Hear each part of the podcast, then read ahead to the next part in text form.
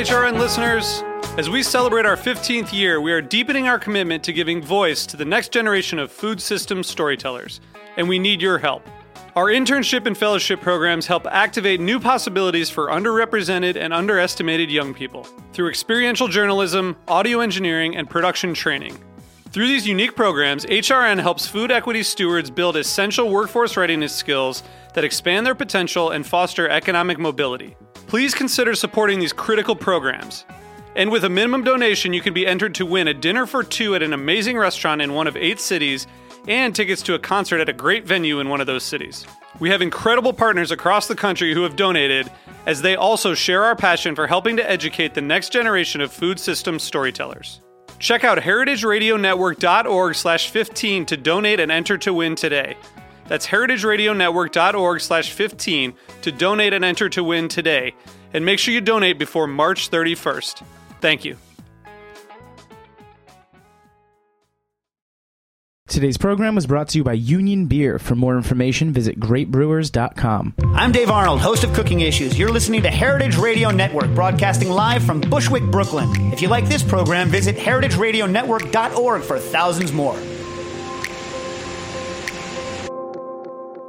We talk about food, we talk about music with musical dudes. Finger on the pulse, snacky tunes.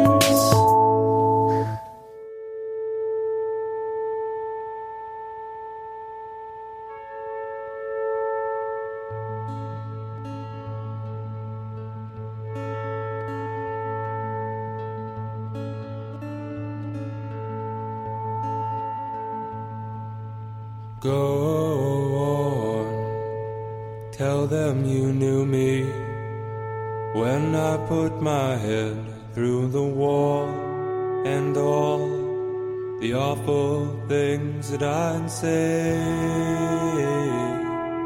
The dying animal.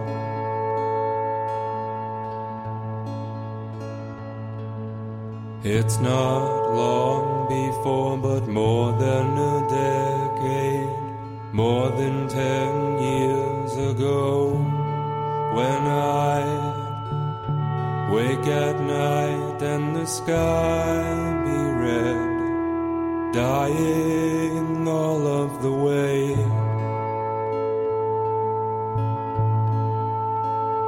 But soon, oh, it became much later in time. The hole in the wall remains, but gone is the one oh my. And I never wake at night at all, but I lay until morning.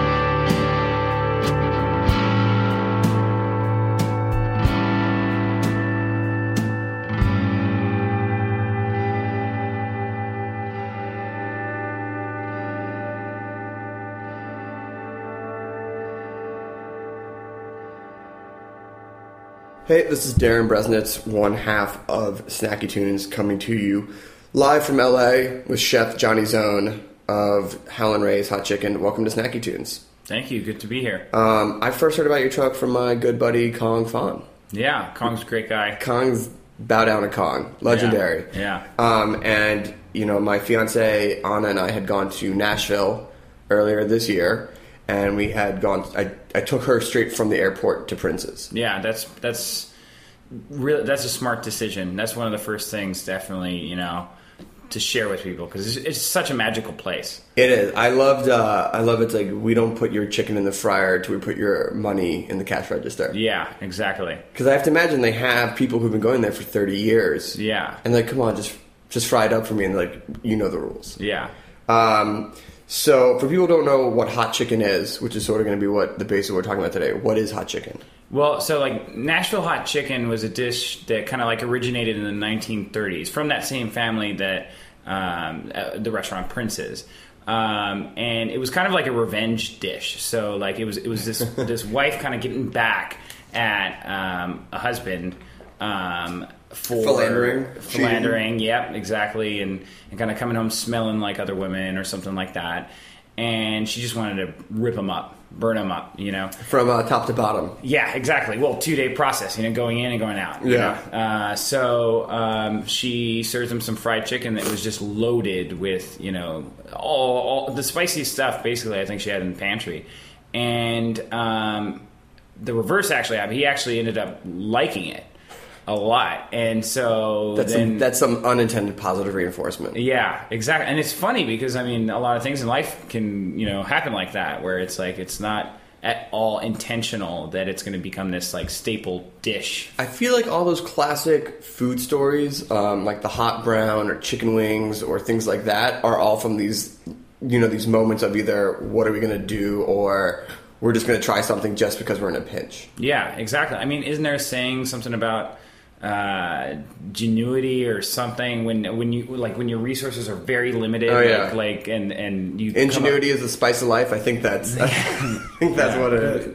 And so, like, I'm sure there's like tons of dishes that, like, you know, it, it's just, like like coq au vin, for example. You know, it, it, they had roosters, these tough ass chicken, Oh, yeah. right? And they're like, how are we going to break it down? So wine would break down the chicken, and they braise it for a long time, um, and so it kind of. A dish, a famous dish, got created from just you know, uh, I don't know, basics. You know, and her basic goal in that time was to burn the hell out of them, To you know? rip it up. Yeah. And you were down in Nashville. You're doing a stage over at Husk. Yeah, Beautiful, beautiful spot. Yeah, it's amazing. They're, they're you know techniques and systems and stuff. It, it just kind of blew my mind. That's why I wanted to go out there. I specifically flew out there. Like I saved up some money from working at another restaurant that I was at, and You want to shout it out, or is it? Uh, yeah, sure. No, I was working at uh, La Poubelle. I was Okay. running that restaurant for about four years.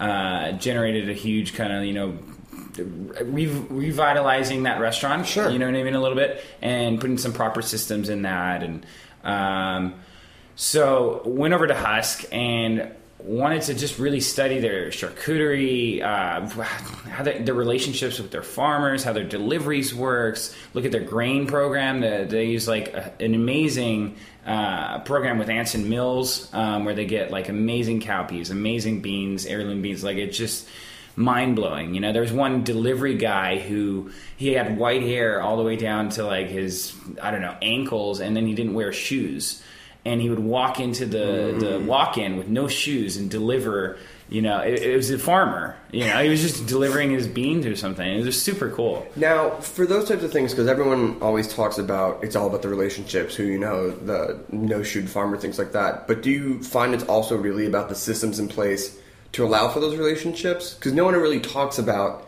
the systems that you have in a restaurant to make sure everything f- flows smoothly. yeah yeah that's definitely a great point i, I, I think that um, one i mean you can't like you can't take something shitty uh, and, and, and make it really good. So it, it definitely does start with the ingredients. Like so, if you have like a crappy, you know, commodity based chicken, Yeah. you know, that's pumped with water and ha- the water has like a two percent brine, uh, like salt solution to Yeah. it, yeah, it can be moist and juicy, but like after you eat it, you're just gonna have like a, a finish on your palate that's like corn or like just weird kind of maybe a little like chemically. Yeah. You know what I mean? So.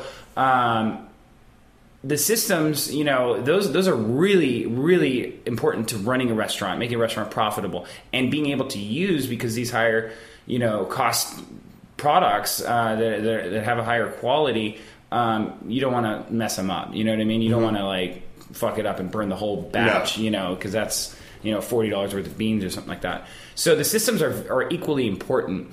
I mean, I, Thomas Keller has a thing about. Uh, talking about execution like cooking is essentially execution uh, like and technique and then sourcing your Right. ingredients you know what i mean and they're they're equally important you know um, putting the stress on the sourcing i think right now is is it's just really becoming very important to a lot of people Right, but no one ever. It's never like you know hear about farm to table. It's never like system to table. It's not as yeah sexy. yeah So you're down. You're at Husk.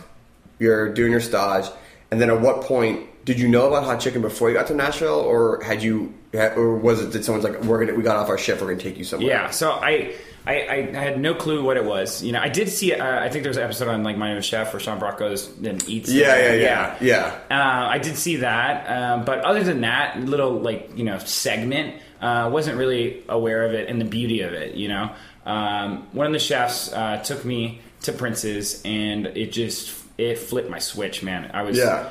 you know, like I was I was contemplating working in Nashville, I was contemplating working in San Francisco, in New York. There's a few job opportunities that I had, um, but it it it flipped me so bad that I'm like, you know, LA has nothing like this. What was the place that they took you to? Prince's. Prince's. Yeah. It's it's it's unlike anything else. Yeah, but then I got I got further into it. Then I decided uh, after my stage, I was like, you know, what, I'm I'm, go- I'm booking a flight again to Nashville. No money involved. Like it's just straight up. Like I'm making Yeah. no money. You know what I mean? Going out there and doing a stage, Yeah. not, it's not paid. And then going out there and eating hot chicken three to four times a day, not paid. You know what I mean? That, I was just taking How a was gamble. uh, how was the whole? Oh man, I, I have a, a joke with people that um, my creamer, my coffee was Pepto Bismol. Oh, my God. Every morning. I mean, yeah, that morning, yeah, the morning after is rough. Yeah. So hold on, I want to go back to that moment when you when you had the hot chicken and you're back at wherever you're sleeping. Like, what's going on in your mind? Yeah. Like, are you is it like thinking about like a girl that you just met at a bar? Like, it, like what like what is your mindset? When, when I'm eat, well, I mean, during The- the, the first- initial, the first time. the first Yeah. bite, you know, that first bite. When you look at it, it's, and that's a huge thing. What, how we're doing it too at Howlin' Rays is it's like it's it, you look at it and it looks so humble. It's a piece of white bread with with fried chicken on it and pickles on top. It's so simple, right? And so you look at it and it's like this humble dish, and you don't really expect too much from it. You know, so that's that was another reason why we started as a food truck because you look at it, it's a food truck, and you're not going to expect too much out of it. You know what I mean? You're not going to expect like a like a high quality dish coming out of it. You know, and that's a big reason why we wanted to start with a food truck because it embodies kind of the dish. Um, so looking at it, really super humble, and um, didn't know what to expect. I was I was kind of like, oh, okay, I, you know, it's just some fried chicken, Right. some pickles, uh, maybe it's a little spicy. But you bite into it, this the skin's super crispy, So crispy, And- and- like and- shattered glass. yeah, exactly. And that has to do with the cook time on it because you cook them in quarters. So most people associate fried chicken because of like KFC and all these other you know conglomerates uh, with pieces. So thigh, drumstick, Yeah. breast, wing, etc.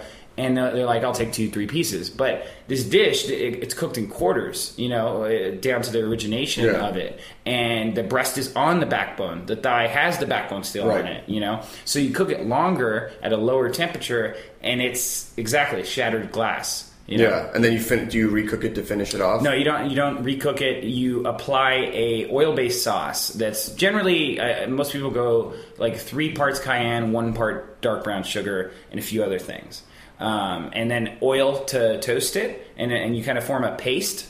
Uh, and you finish the chicken with that paste. Some people brush it, some people spoon it, some people baste it. What do you do? I, I do like a kind of combo method on it, and then I finish it with a little shake. I'm awesome. Um, all right, well, we're going to take a quick musical break. When we come back, we're going to talk about the truck and truck first restaurants and all that type of stuff. Uh, this is Darin with Johnny Zone of Howlin' Rays here on Snacky Tunes.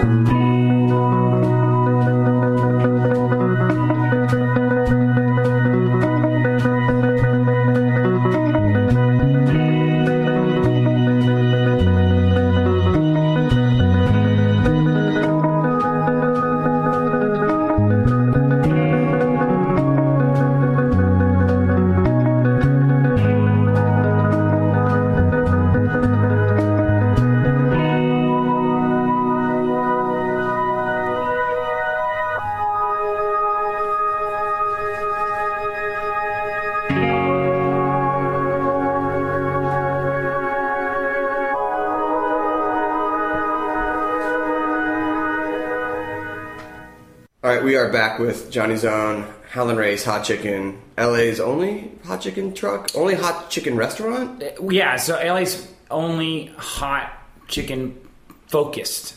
Like that's what we do. Right. That's all we do. That's all you know do. What I mean, we we cook hot chicken and we serve it. You know, different heat levels, etc. You know, there's fried chicken spots that may have a spin on it. Right. Um, but yeah, we're the focused, the only focused hot chicken. So you're in Nashville. You're going back and forth. You're wrecking your stomach, eating hot chicken four times a day. And at what? How early on? And at what point were you like, I'm gonna go back and open up a hot chicken restaurant or truck? Yeah, so I decided that probably like nine months, ten months ago before the, or now maybe a year ago now. Yeah. Um, but I decided, you know, I've always had a, a dream of having like that little burger shack by the car wash. Love it. I like. I want to be like. I always want to be like this this chef guy that's like you know from fine dining and stuff, but he's just on a short order grill, you know, cooking slinging burgers. If you know? I, if my dream, even though I have no real culinary skills, would to be like the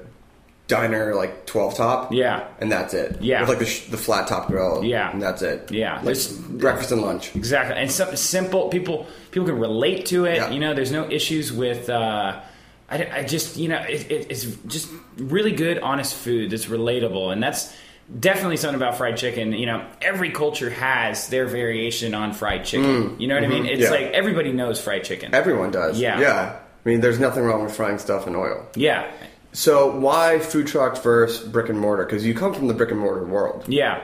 Uh, why why the truck? we want well, so introducing a dish to Los Angeles Mm-hmm. was very. It was scary because this dish is rich. You know, Mm. it's it's full of like heat. Mm-hmm. You know, it's very spicy, and it has gluten. You know, so it's like you know. No, I laugh, but you're you're absolutely right. You're absolutely right. you, so many people, you know, do you have any gluten free fried chicken stuff like that? I'd be compromising the integrity of the dish by doing a Yeah. How, I mean, wouldn't, wouldn't you be like, who who is this guy? Oh, he's doing gluten free Nashville hot chicken. And I would go weird. I'd you go know? no thanks. Yeah, exactly. I'd go no thanks. Yeah, it's got. I mean, trust me. Like the effects on gluten, like I feel it sometimes. It, Yeah. it weighs you down. It's No, true. course. Those things are true. You know, but in moderation. You know, it's not like it- it's not going to destroy you. But some people they're they're sensitive to it. You know, and they they're allergic or whatnot. You know, but. Starting the food truck, we wanted to study the demographics of LA. What areas respond best Yeah. to not only fried chicken, because this is fried chicken, but also spicy. You know, so Nashville hot chicken. Which which areas of LA have the best response? Second, um, introduce it and start building a following. You Yeah. know what I mean? Like we Uh, like on Instagram and, and Twitter and all that, you know, there's opportunities for like you could like buy followers and stuff like that, and, and you can go straight up to like ten thousand. Like there's some trucks like they have like twenty thousand followers, and like nobody's favoriting or nobody's replying. Yeah, nobody's going. Yeah, If there's no engagement, you know what I mean. So what we were we wanted to do is do a real grassroots start. We like very minimal, no publicist. My Yeah. it's my wife doing all the emails. Yeah. And um, helping with cashier now, but now I got my brother coming in, which he's going to be a heavy hitter, heavy, heavy hitter, Heavy hitter. Oh man, yeah, Yeah? He's yeah. This I'm super excited for this next week. He starts October seventh, and uh, so it truly is like literally family business. Brother on cashier, you know, chef cooking, and then wife running everything on the front. Um, so we- we wanted to do an intro, you know, and we wanted to study where, where it's gonna if we were- when we're gonna open the brick and mortar, where it's gonna be, you know, uh, Yeah. because that's one of the biggest um, faults in restaurants is the real estate, you know, like where where they decide to open, you know. and you thought that this would work by being mobile. I mean, there are different people who succeed at food trucks don't necessarily succeed at brick and mortars and vice versa. Definitely, there's several examples in, in the past like year or so. You know, there's there's restaurants that open that were food truck kind of concepts, but then they're not doing so well in brick and mortar setting. It's a different animal. You know, like I'm. I in the beginning I was struggling with the food truck. I mean, I was like, I was like, man, I want to. I just want to get back in a restaurant, Yeah. and and have my guys and have you know the systems in place and everything like that. Well, I mean, it's different. I mean, to go back about systems, like I imagine it's a totally different system and setup than what you were even learning at Husk and things like that. Yeah, com- completely. And you can't. It's like to uphold those same standards in a food truck. That's the difficulty. If I didn't have those standards, it would be easy, like no problem. You know what I mean? But having those standards on things, you're like. One batch of something is over seasoned, right? Like, like say you make a collard greens dish and it's over seasoned. You don't find out till like I don't know, forty miles in Playa del Rey or something. Right. What, what are you gonna do? You know what I mean? You gotta serve it. Well, no, you can't. sir. You, you say you run out because it's not up to code. You know, It's it's not to code. It's not up to standards. Of you know what I mean? Like, course. as a chef, you never want to serve something that you know is not right. Like, for example, you know, the hot shake. Okay, different cayennes, different types of cayenne, uh, depending on its its age, will be hotter or, Mm-hmm. or less hot. So, like a younger pepper uh, can be hotter than than a more mature pepper. You know what I mean? Right. And so um, the variance on cayenne is is very interesting because I'll get a batch sent to me one week and it's like it's like I don't know seven out of ten. Right. Then next week it's like an eight out of ten. Right. And it, it really fluctuates, you know, because we're using a higher quality product, Right. In terms of our, our peppers and spices. So, as a taste tester, like, have you been able to like look at it, see it, smell it, and be like, okay, I know how to adjust the recipe or this batch? Yeah, definitely. Yeah. We, we we gram it out essentially. So so our, our our recipes are grammed out down to you know grams. Um, so so that helps with things. But then when there's the flux, you know Yeah, that, that one fluctuation, yeah. batch that's a little spicier, it's like shit. You know, like you gotta you gotta hustle to to make it happen. Right. You know what I mean? And then correct it and then change it. It's just on a food truck. It's like there's so many moving parts Right. And you can get screwed real quick, real fast. Imagine your fryer goes down. You're about to do like a five thousand dollar event for like high profile musicians, Right. and your fryer's down, What do you do? and you you serve fried chicken. I don't know. What do you do in that situation? I kick the shit out of it and then hope it, it's going to work. And then, uh, luckily, what I did with the food truck is I lease it. Right. So I, I didn't buy it. Um, so by leasing it, I have a on-call mechanic, Oh, that's great. and he's funny. His, his name's like Chalan, which Right. in, in Spanish I think means like helper. Like that's what he told me his name is. He doesn't tell me his real name, you know. And he's Fair like enough. covered in grease all the time. You Fair know, enough. he drives uh, to the location. It usually takes him like an hour to two hours to get there, but um, it's nice having that lifeline. It is very nice to know Yeah. that if you go down, you are not stranded. Yeah. Now, you've been up and running for a while now. What has the response been and the organic growth of uh, of hot chicken? Like, how has LA responded to it? Definitely. I mean, a, huge part of our, our fan base, I'm, which I was really surprised by, is Nashvillians and, and people from like Alabama, people Mm. Sure. from Texas, people from the South, you know, or, or even Midwest or kind of Yeah. area, you know, like they just want that Southern vibe. And these Saturdays and Sundays, you know, that we're doing, like people are like doing picnics. They're bringing like gallons of tea, which I'm sure there's like little bourbon in. Of course, just a little bourbon. Yeah, or a lot. It's like Yeah. half half. Yeah, half and half. Yeah, and they bring it, but it's in a tea bottle, so you never know. Yeah, of course. No one and knows. just the sweetest old ladies Exactly. who's drinking bourbon, right? Exactly. Yeah. So they'll bring their tea. They'll, they'll, you know, have a whole spread of all this fried chicken, all these sides, and it's just super cool. And looking at it, you know, it, it's. I think there's not a lot of like southern restaurants that have that southern feel, where it's just very homey.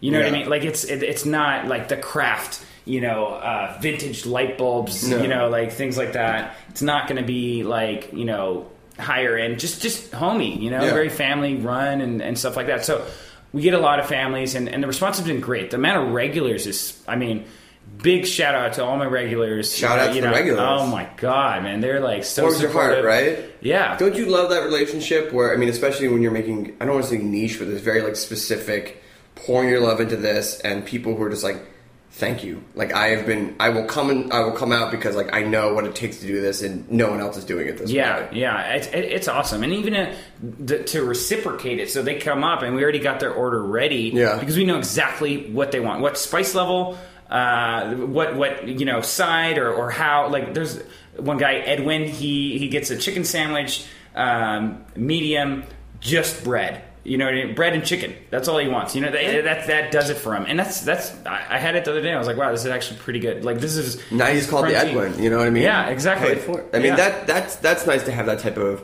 uh, regularity, like you would find like in a brick and mortar, but Yeah. having that like okay, I know the order, I know what they want, they're coming up and things like that. Um, Yeah. I want to make sure we have time for one more question. You said earlier about the beauty of hot chicken. Why do you think it's a beautiful thing?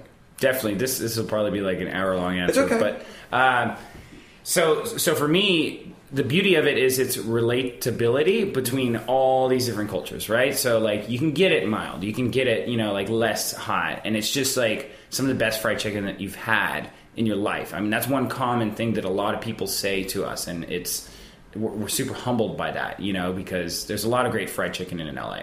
So uh, the relatability is, is one thing, but why I specifically fell in love with it was the, the heat, you know, really opened up my palate, but it gave me a different sensation than just like, mm, this is really well seasoned. This is, it, as a chef, you have all these different textures, all these different, you know, you, you look at different things when you're putting together a plate. You look at acid, you look at salt, you look at texture, you look at temperature, you know, you look at the visual, you know, inspiration on it. How is it going to carry over?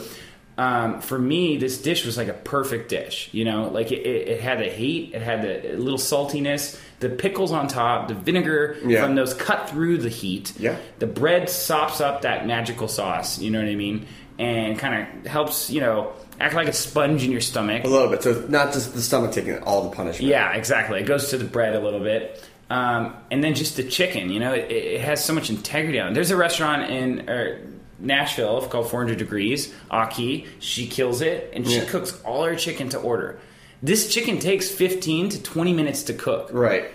So her business, you know what I mean, is cooking chicken to order, 15 to 20 minutes. And people are so great. People love it, you know. And it's so funny because on Facebook there's a fraternal order of hot chicken, and now we're getting some play on there, so it's Hmm. Okay. really cool. Um, but eh, they're all just these hot chicken fanatics commenting on it, and and like, oh, I had it here today. It was a little too spicy, or it wasn't Oh, spicy man. enough. uh, You know, like things like that.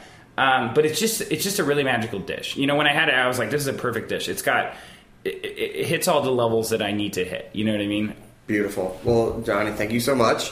Where can people find you online? Definitely, yeah. Instagram and Twitter are going to be a big driving force, or our website. We post our locations by the week.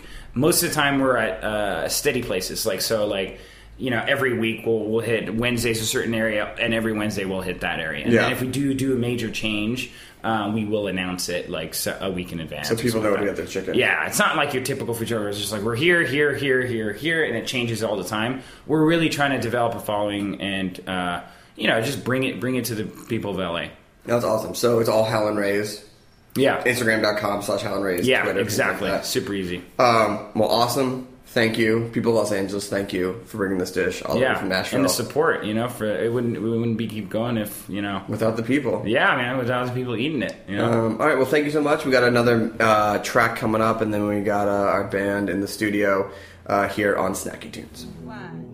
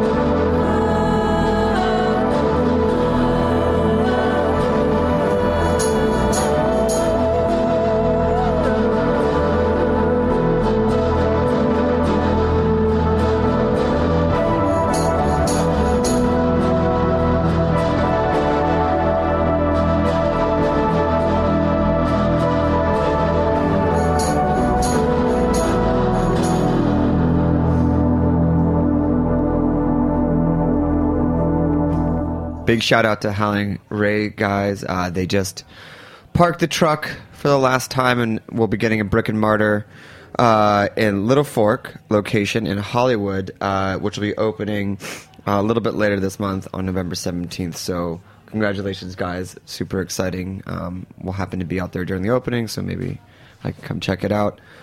But without further ado, we have Jaye Bartell live in studio. Good to see you. You too, Greg. You look Uh, good today. Thanks.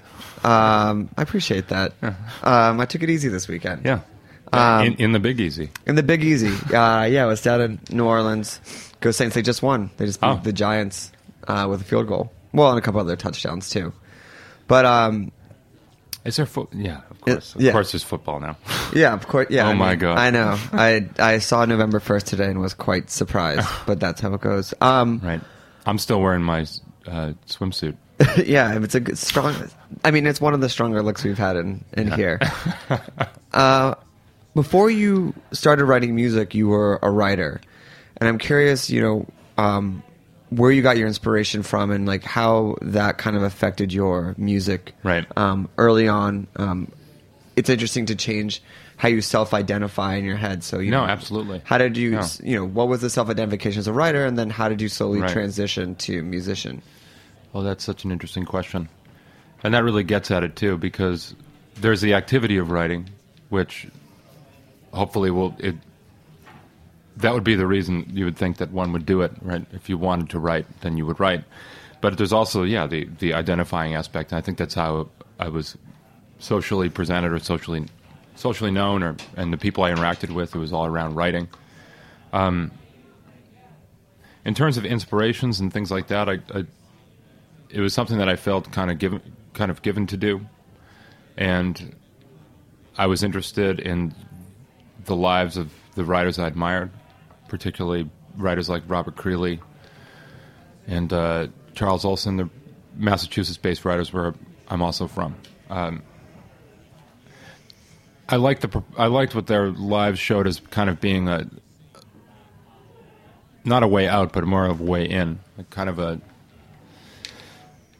I thought I, you know, it was a good way to have a chance at in the world, right? It was it was a way of life that made clear sense to me, which was about engaging with people on a on a on an extremely um, intimate and also very direct level. What type of, of writing did you do? Mostly poetry, um, and uh, because I think I, especially with poetry, I had such an odd kind of use of language, which I still don't really. Even looking back now and reading what things I'd written over, you know, 10, 12 years, um, I'm a little puzzled by certain. I, I wouldn't call call them choices in composition or whatever, but what I ended up writing was such an had had such an odd construction, almost like Samuel Beckett type of thing, you know, without or, or Gertrude Stein, these really strange kind of word constructs, and I, I don't talk that way, and I don't necess- I don't read writing in, uh, in that manner. I mostly am interested in kind of a clear na- a clear kind of lyric narrative. Do you have any sense where the syntax came from? I don't. I'm, I mean, other than I, I don't want to say it's pretense, but maybe you know, wanting. I was interested in. I was interested in in in, in rhythm and and the movement of wor- of words. Hmm. As in writing, whereas in reading, I'm not. I I'm, I'm really. I don't respond much to that mode.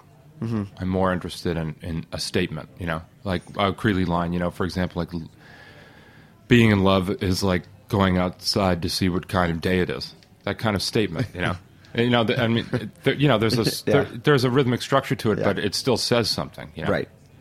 Uh, did you perform your poetry? Yeah, I, and uh, this is mostly when I lived in Asheville, North Carolina, which is 10, 12 miles outside of Black Mountain, where a lot of these writers were located, teaching in the in the late fifties. And um, I had a I ran a reading series. I had a small magazine, um, and then uh, And what were the performances like, or um, Right. how do you feel like that prepared you for becoming a musician? Well, the thing I admire more than music, or the, the, not admire, but perhaps is like aspire to or have an interest in is stand up comedy, which I, I absolutely uh, love that model for interaction with a, an audience or with a with a public. So my readings would basically be long interpolations about one thing or another, what was happening that day, and then you'd have these really brief poems, and you know, basically talk, just talking, talking with people. Got it. Yeah. Um, so I mean, I, I think about it now that I'm playing music, and especially in the way that I'm playing now, which is almost like a melodic way of speaking. You know, I'm, I'm not belting it out maybe as as I as much as I had when I was younger, but uh, I I I try to recall or, or bring back what I experienced when I would be reading or or doing these public other public occasions. You know. Uh, well, why don't we hear a song and then we'll Yeah. talk about the transition of from sense. Mm-hmm. from poetry to musician. Uh, what are you going to play first? Um, I'm going to play a song called "Light Enough," and this is uh, as yet unreleased, but it will be on an album that's coming out uh, in spring of 2016.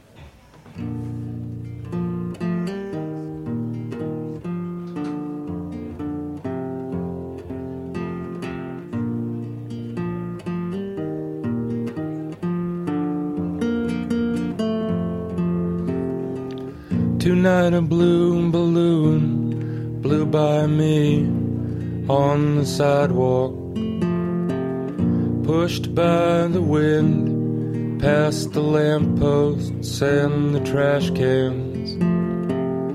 I turned around to watch it go, and it was gone.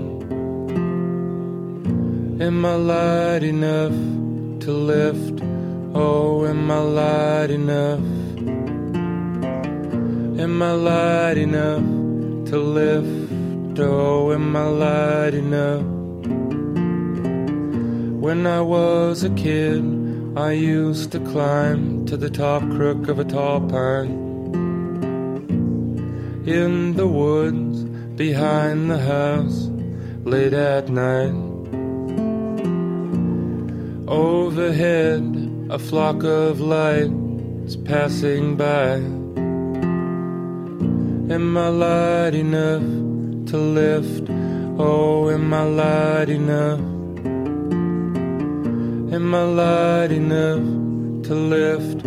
Oh, am I light enough?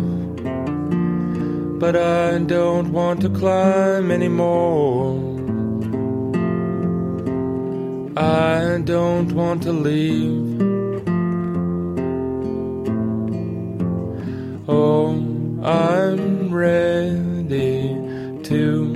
Come down now.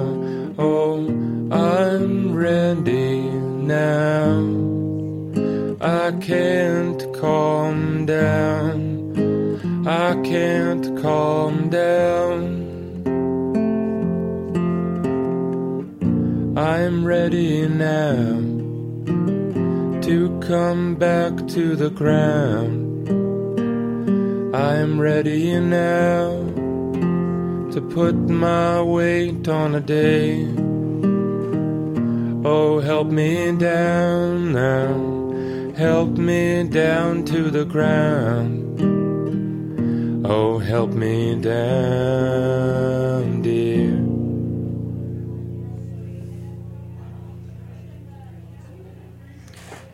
So after uh, doing poetry readings, when did you pick up the guitar? Was it always something in the background? It And was, what? Yeah, it was parallel, and down in, down in Asheville it was re- really where I was introduced to music of, of the of the of the sort that I now listen to and, and play, and it was Who, through. who were some of the bands? Um, the big one was definitely uh, Will Oldham. It was, it was a, a very significant discovery for me, and something that I still delight in hearing every day. But How old were you? uh, 19, 20? I mean, what was it like to discover, like, your guy? It, wa- it was terrific, and I mean, Will Oldham and, and uh, Cat Power, Marianne Faithfull. Yeah. th- these bands I still love. I mean, it was. It's an odd, an odd fact of of music, right? That you don't really uh, until you until you discover something that you are, are something that you respond to. You you don't know it exists, but once it once it does exist, it's Yeah, it's hard to explain. right. It's Well, like there was a before and there was an Yeah. after. it's kind. It's like, yeah. I mean, I didn't know I didn't like the music I, that I was already familiar with until Right. I, I I found stuff that I actually did appreciate. You know. Makes sense. So you said they were running parallel. Yeah. Music. Uh, so I was kind of just playing and and learning to play music and writing music. They kind of went together. So when I would learn a new chord or a new a new chord progression or melody or something I wanted to get inside of, something that would, especially in, in music that I heard, or I would I would write songs and in the process of of of learning how to play music. Mm-hmm. So they always went together. Rather than say, I mean, I did, I did, I did learn how to basically play the guitar from learning songs that I like to listen to. But I would, in- in learning different chord patterns or different chord structures, I would write songs in order to learn how to play those chord structures and things. So. And when did you start to make the shift to do more To music? To music, and uh-huh. I mean, do you still perform poetry? No, no, I don't even. I don't, and I don't even write it. And I, I was never quite satisfied with it. I couldn't. There's a William Carlos Williams, like off, off, often quoted by Robert Creeley, would say, you know, to get said what what must get said. And I, I thought I could do that through poetry, but I never quite felt that satisfaction. I was, I, most of my friends, I really admired their writing, and I wanted to participate in that way, but I it's too bad because I put so much time into it and traveling around and writing and writing and writing and for it kind of to not all not be all that good. And I, don't- I don't mean that in in, in some coy um, mock self critical way. I mean I I'm comfortable saying that it's not all all that terrific, but I enjoy playing music, and I I'll, I can find that I can I'll, I can spend an entire day doing it. It it I've always wanted to. I mean, anybody wants a, a, a purpose or something to give him or herself to, and that's what I feel with music. And I, I don't I don't question it in that way, and I'm. It's such a comfort, and I never felt that with poetry. It was it was a little. Um, you know, it, it it took some kind of effort. Right, and Yeah. this just seems like an Yeah. effortless. It just kind of pours out. Yeah, and I just I enjoy it. I don't, you know, and I, I'm I, I'm not entirely concerned with what what comes of it in that way. I'm not uncertain about it, right?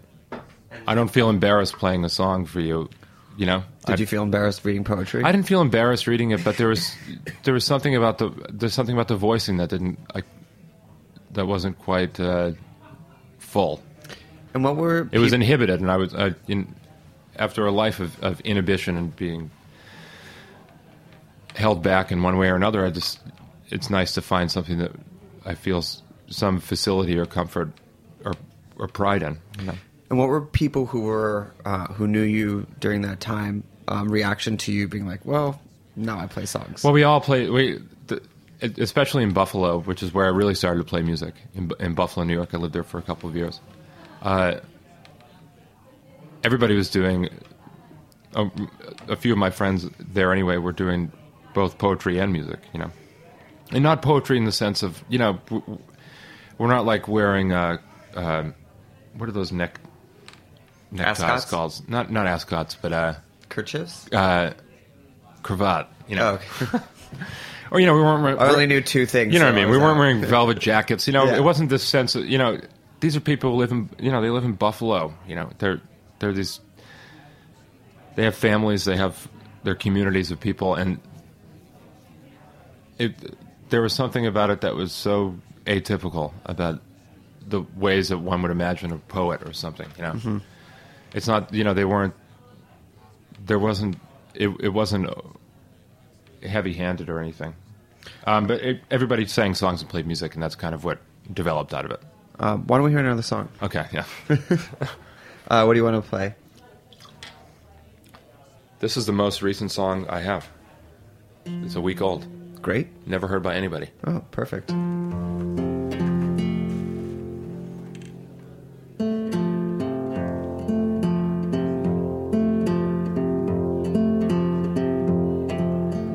In all of the rooms I've lived, I filled the walls with all the pictures I can find of faces with you in them somewhere.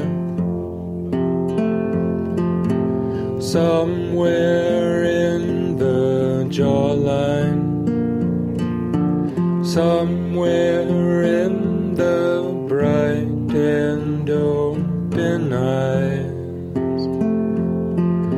I find you, I find you when you find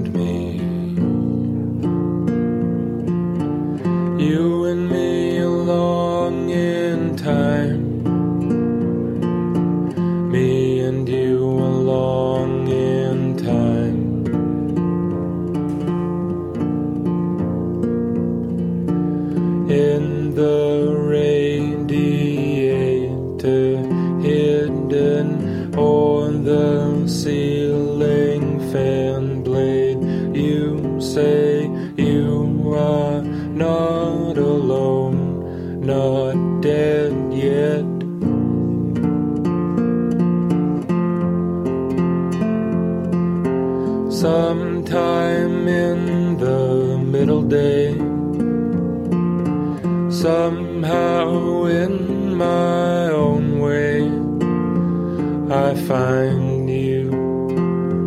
When you find me I find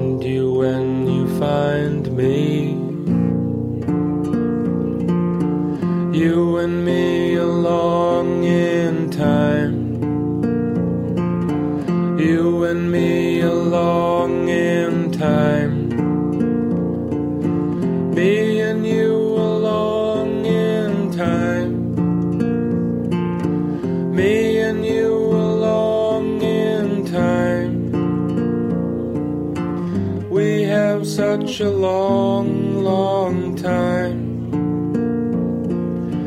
We have such a long, long, long time. We have such a long, long time. We are such a long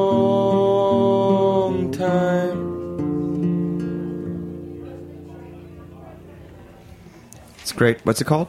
Uh, Ferrier. Oh, Yeah. uh, named after the the singer like uh, Kathleen Ferrier. She's a she a classical singer from England. oh, okay. Yeah. You've done a lot of recording solo and then with groups, Yeah. um, and it seems like you can go back and forth pretty easily. How do you decide which material gets what treatment or Yeah, I wish it was. I wish it was that. Um, I wish it was that formal, but and it, it's more about circumstances. I would love to be playing with the people I played with in Asheville. Uh, Shane Parish, especially guitar player. He played on the album Loyalty that uh, was just uh, reissued on on Friday, October thirtieth. congratulations? Thank you. I'm really happy about that, especially because of what it shows of the interaction with these musicians, and also Jay Seeger, who's a a musician. Shane Shane Parish, Jay Seeger, and Emily Easterly, who all played on the album. They all make music on their own. I love the what they what they produced and what they contributed to the music as much as I love spending time with them, and uh, I'd be so happy to be to have those other elements in the music. You know, I like to sing, and, and a lot of these songs I've been playing are were written on on this guitar, kind of for this format, just because of the circumstances of my life here, which is, you know, as anybody, relatively small room. Yeah. Need to kind of keep it quiet. um, have limited time for recording, so And why did you, or how did you end up in Brooklyn? In Brooklyn? Yeah. Um, well, I'm from Boston, and I like living in the Northeast. I wanted to come back after living in the South for 10, 12 years. But I don't want to live, didn't want to live in Massachusetts, as anybody who's from there probably feels too. Or Um, spent a weekend? there? and there I go. There, I just, I just lost the state. I mean, you know, whatever. it's okay. I don't. They lost us a long time ago. Yeah. Uh, yeah, go Sox. Um, and uh, yeah, I, I've never, I, I, all the reasons aside, I've never felt more comfortable in a place than I've felt living in Greenpoint.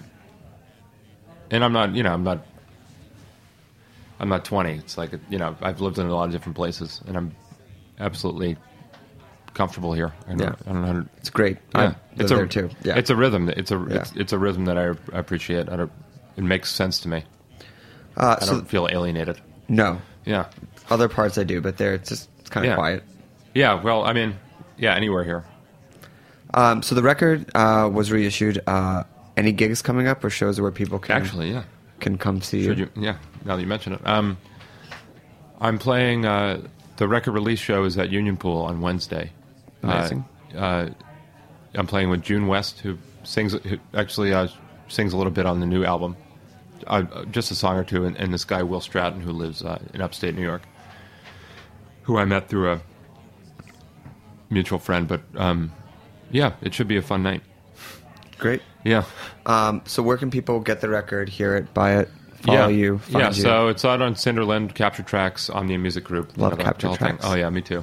Uh, that was, I mean, they're in my neighborhood too. That, Yeah. That's, uh, so you can find it at the Capture Tracks store, obviously, but uh, online, and it, I think it's yeah fully distributed. and It's in on on record and uh, CD and, and tape Amazing. and digital. Yeah, you know. Who has tape players? I mean, I love a good tape release, but like, who? Yeah. I was I was talking to my friend about that. I was like, I think there are definitely like a thousand people. Yeah. but Well, just a thousand. but, uh, like, not, yeah. not like thousand. You know, it's like Yeah. there are who who who listen to tapes. Yeah. and They- I, I think that's probably like the run of most tapes. Do you think that they have like um, old Walkman and like with spare parts, just to just like? I like I like tapes, but yeah, I mean, I have a tape player, but I I I just got my old tape player down from when I was visiting North Carolina, but I, I don't know. Darin's uh, car in LA is my parents' old Yeah. car, and he has a tape player. and We were just home a few weeks ago. and We found all of our old mixtapes from the Oh. '90s. So like, sweet. Yeah. I still think about tapes that I've had that are that you know up, they they break down obviously, but they don't break down as much as CDs, for example. No. that's something that I think I could definitely do without, Yeah. especially now that if you're listening to something digitally, which Who is cares? which is terrific. You Yeah. know, it's it's so convenient and easy and great, but uh, I don't know why you would Uh, yeah. I, like the CD is just a, a very a, a very cumbersome delivery system for digital. Yeah, it feels like material, um, right? It feels like uh, once you rip it, if you still have the ability to, then you just have like a dead body, like you've Yeah. taken the soul, and it's just like you're like, oh, okay. Um, anyway, let's. Uh, you know, you don't feel this thing where you're like, I got to listen to it on CD. No. you know, No one's I- ever- no one's I- ever I said gotta- that. Like, I, like I want to, you know, I, I care about this music. I want to listen to it on CD. Yeah. it was just so it, it was, yeah. Anyway, Um, well, thanks for I'm happy that they put it out on CD. Yeah. thank you, thank you, thank you, Mike and, and Cinderella. Yeah. Um, well, thanks for coming on the show. Uh, thanks to Howlin' Rays. Uh, congratulations again on the brick and mortar. Um, we will be off the next two weeks, and then we'll be back with a pre-Thanksgiving episode. Um, Jaye, what are you going to take us out with? I'm going to take us out with a song called "Me and G." Oh, perfect. uh, thanks for listening to Snacky Tunes, and here we go. Oh yeah, thank you, G. Yeah. thank you, Greg. And uh, thank you, all you people out there eating dinner.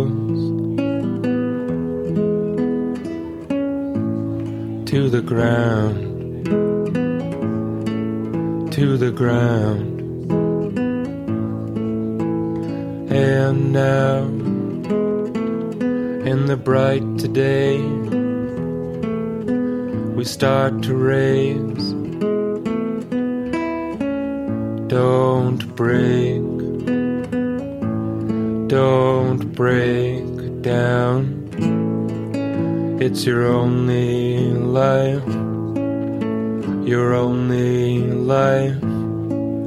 And someone's coming over tonight.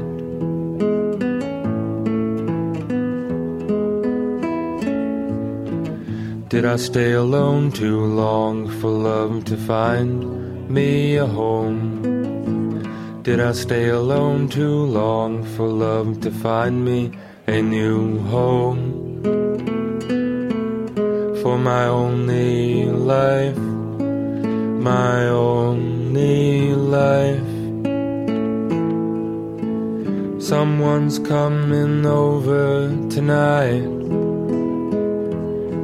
I hope you're coming over.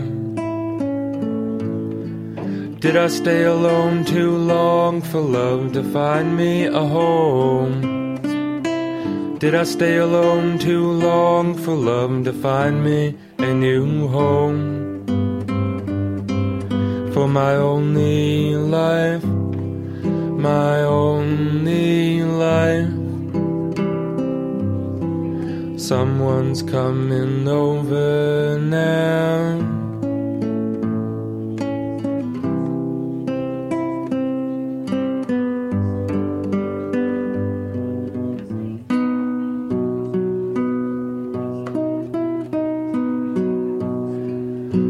I'm coming around, I'm coming around now.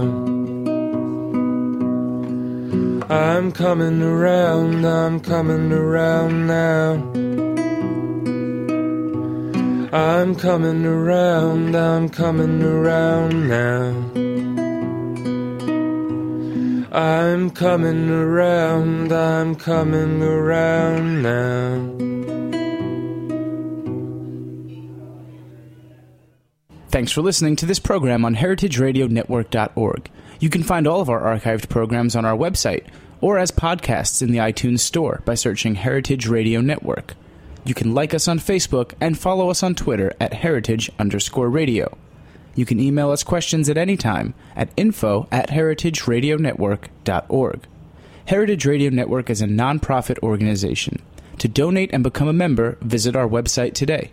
Thanks for listening.